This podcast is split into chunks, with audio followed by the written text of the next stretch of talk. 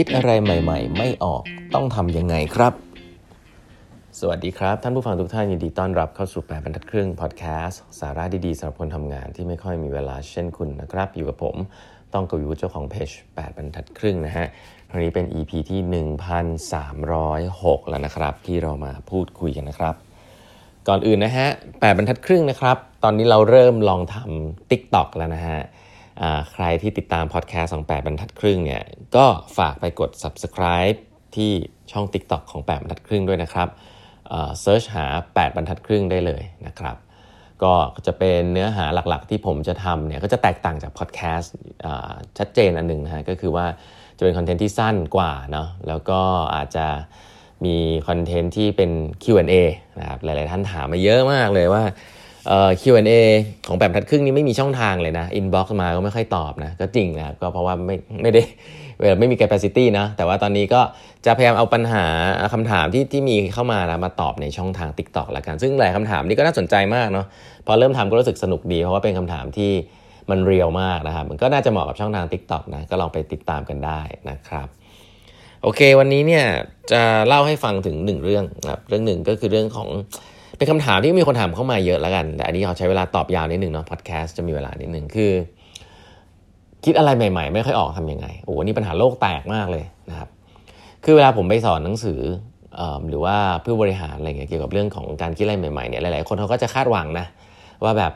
ช่วยบอกหน่อยสิว่าฉันทำไงให้ฉันเป็นคนที่อยู่ดีก็มีความครีเอทีฟขึ้นมาซะงงั้นเลยอะไรเงี้ยก็ต้องบอกว่าบางทีมันเป็นความมันก็สามารถจะสอนเทคนิคอะไรได้บ้างนะ แต่ว่ามันก็เป็นความคาดหวังที่อาจจะผิดนะใช้คำนี้เลยแล้วกันนะถ้าคุณเป็นผู้บริหารที่ชอบเรียนหนังสือมากนะไปเรียนทุกคลาสเลย แต่ว่าคาดหวังอะไรแบบเนี้ยผมคิดว่าคุณจะได้แต่เทคนิคเล็กๆน้อยๆไป แต่ว่า ผมอยากจะเล่าให้ฟังเรื่องพื้นฐานหนึ่งซึ่งผมเชื่อมากเนาะแล้วก็กับตัวผมเองก็รู้สึกว่าค่อนข้างได้ผลนะแล้วก็มองย้อนกลับไปก็เพราะว่าเออเป็นคนอย่างนั้นจริง ๆ นะครับ ก็คือว่าคือหลาย ๆ ครั้งเราจะชอบมองเรื่องของความคิดสร้างสรรค์เนี่ยเป็นเหมือนจุดจุดหนึ่งนะครับอย่างเช่น เฮ้ยเรามาช่วยคิด product การเงินใหม่กันเถอะอ่าอะไรอย่างเงี้ยแล้วเราก็มานั่งคิดกับมันว่าไอ้สิ่งนั้นนะมันคืออะไรใช่ไหมครับบางทีเราก็นั่งประชุมกันแล้วเราก็นั่ง brainstorm กันแล้วถ้าใครไปเรียน design thinking มาก็อาจจะเอา Post-it note ขึ้นมานะมากดแปะแปะแปะแปะ brainstorm อะแต่เราก็จะพบว่าหลาย ๆ ครั้งเนี่ยมันก็ได้ของเดิมๆอะนึกออกไหมแม้ว่ามันจะมี Post-it note ก็ตามแม้ว่าพี่ ๆ จะไปเรียนอะไรมาก็ตามอะน้อง ๆ ก็จะแบบมันมันก็เหมือนเดิมอะคือ เหมือนเดิมในเชิงของตัวคนนะครับแล้วก็เหมือนเดิมในเชิงของบรรยากาศอาจจะไม่เหมือนในเชิงของของเครื่องมือนะเมื่อก่อนใช้ไวบอร์ดตอนนี้อาจจะใช้ Post-it note อะไรเงี้ยแต่มันก็ไม่คิดอะไรไม่ค่อยออกอยู่ดีแหละ เพราะว่าตัวคนเหมือนเดิมนะ safe space มีหรือเปล่าอะถ้าเกิดพี่ยังอยู่หนูคิดออกไหมนะหนูต้องหนูยังต้องกลัวไหมว่าถ้าหนูพูดอะไรโง่ๆแล้วพี่จะด่าหนูหรือเปล่าใช่ไหมซึ่งพี่ๆก็จะบอกว่า ไม่ต้องกลัวหรอกนะน้องๆไม่ต้องกลัวหรอก พี่ไปเรียนอะไรมาพี่รู้แล้วว่ามันต้องเปิดกว้างใช่ไหมแต่สิ่งนั้นไม่ได้สำคัญหรอกครับว่าพี่จะเปิดกว้างแค่ไหนมันสำคัญว่าน้องคิดยังไงครับเพราะว่าถ้าเขายังรู้สึกว่าเขาไม่ trust คุณมันก็มันก็แค่นั้นเองครับมันไม่ได้หมายความว่าอู้คุณไปคุณเปลี่ยนแล้วทำไมน้องไม่เชื่ออะไรเงี้ยจริงๆหัวหน้าเนี่ยต้อง allow time แล้วหลาย ๆ ครั้งเนี่ยเทคนิคง่ายๆคือคุณต้องสาธิตสิ่งเหล่านั้นให้เห็นก่อนอะคุณลองพูดจาที่มันดูไร้สาระลองเปลี่ยนแปลงตัวเองให้ลูกน้องดูก่อนอะไรแบบนี้นอกจากเพราะคำพูดเนี่ยมัน มัน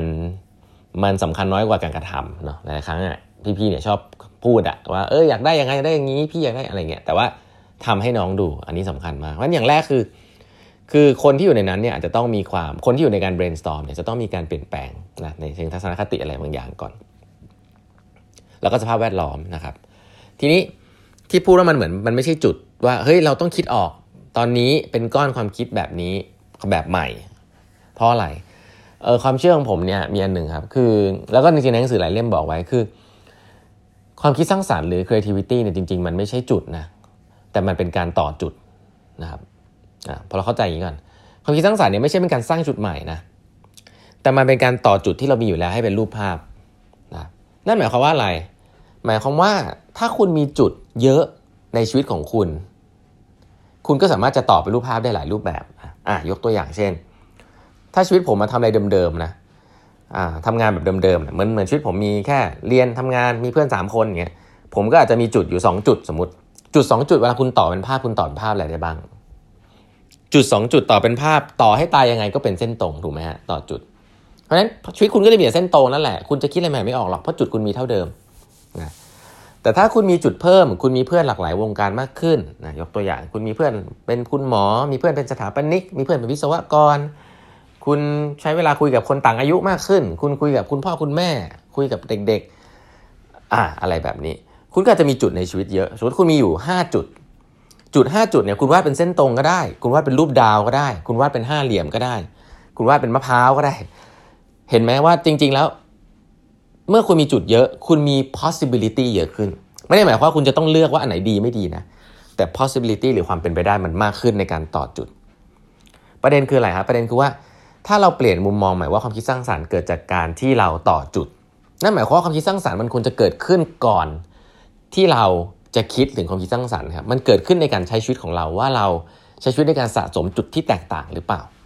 เราสะสมจุดที่มันห่างกันพอหรือเปล่า ไม่ใช่ว่าสะสมจุดจุดที่มันจุดจุดติดติดติดติดกันหมดอย่างเงี้ย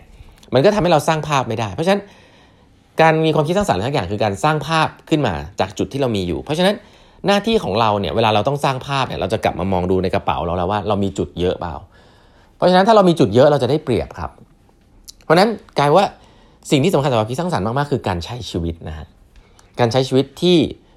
โอบกอดความแตกต่างนะครับโอบกอดการพูดคุยกับคนที่แตกต่างจากเราสะสมจุดที่แตกต่างจากเรา ลองไปทำอะไรที่เราไม่เคยทำนะคืออย่างผมเนี่ยจะรู้เลยว่าพอมีชีวิตช่วงหนึ่ง ซึ่งได้ไปทดลองทำอะไรหลาย ๆ อย่างเนี่ยก็จะพบว่าเออ บางอย่างมันก็ work บางอย่างมันก็ไม่ work แต่มันก็เป็นประสบการณ์ที่ดีที่เรานำมาใช้และหลาย ๆ ครั้งพอนำมันต้องคิดงานเนี่ยเฮ้ยเราเคยทำอันนั้นนี่หว่าตอนเราทำอันนั้นมันเป็นอย่างนี้นะ ตอนเราทำอันนั้นมันเป็นอย่างนี้นะก็เอามาใช้ในการทำงานและหลายครั้งในการทำงานเนี่ยโดยเฉพาะในในโลก corporate เนี่ยผมก็พบว่าคนรอบข้างเนี่ยทำอยู่อย่างเดียว มีเพื่อนกลุ่มคล้าย ๆ กัน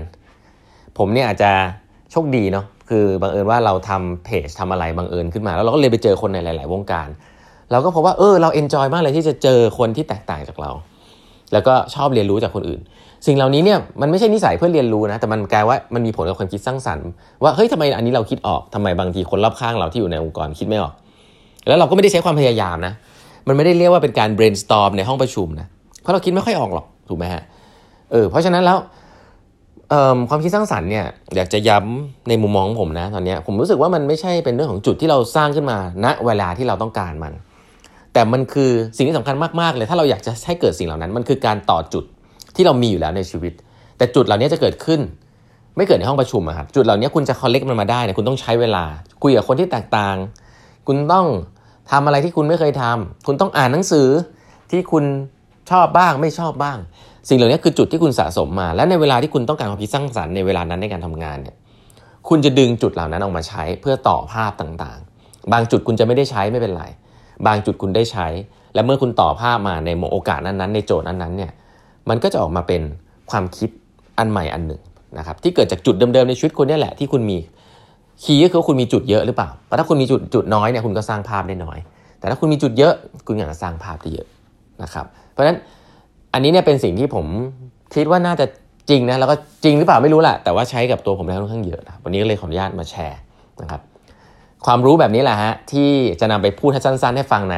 Tik t o อกของ 8 บรรทัดครึ่งนะครับ ก็ลองไปเสิร์ชกันได้นะฮะเขียนว่า 8 บรรทัดครึ่งใน Tik t o อกนะครับก็ใครที่ไม่เคยเล่นพี่ๆผู้ใหญ่ที่ไม่เคยเล่น ลองไปเล่นดูสนุกดีนะครับ ก็ลองไปadd account กันได้ง่ายๆนะฮะแล้วถ้าไม่รู้ติดตามใครก็ติดตาม 8 บรรทัดครึ่งเป็นคนแรกได้เลยนะครับแล้วฝากน้องๆรุ่นใหม่ๆเขาก็ดูรุ่นดู TikTok กันก็ฝากไปให้เขาดู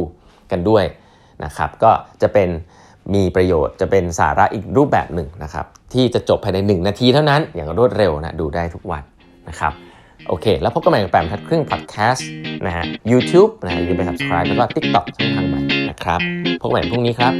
สวัสดีครับ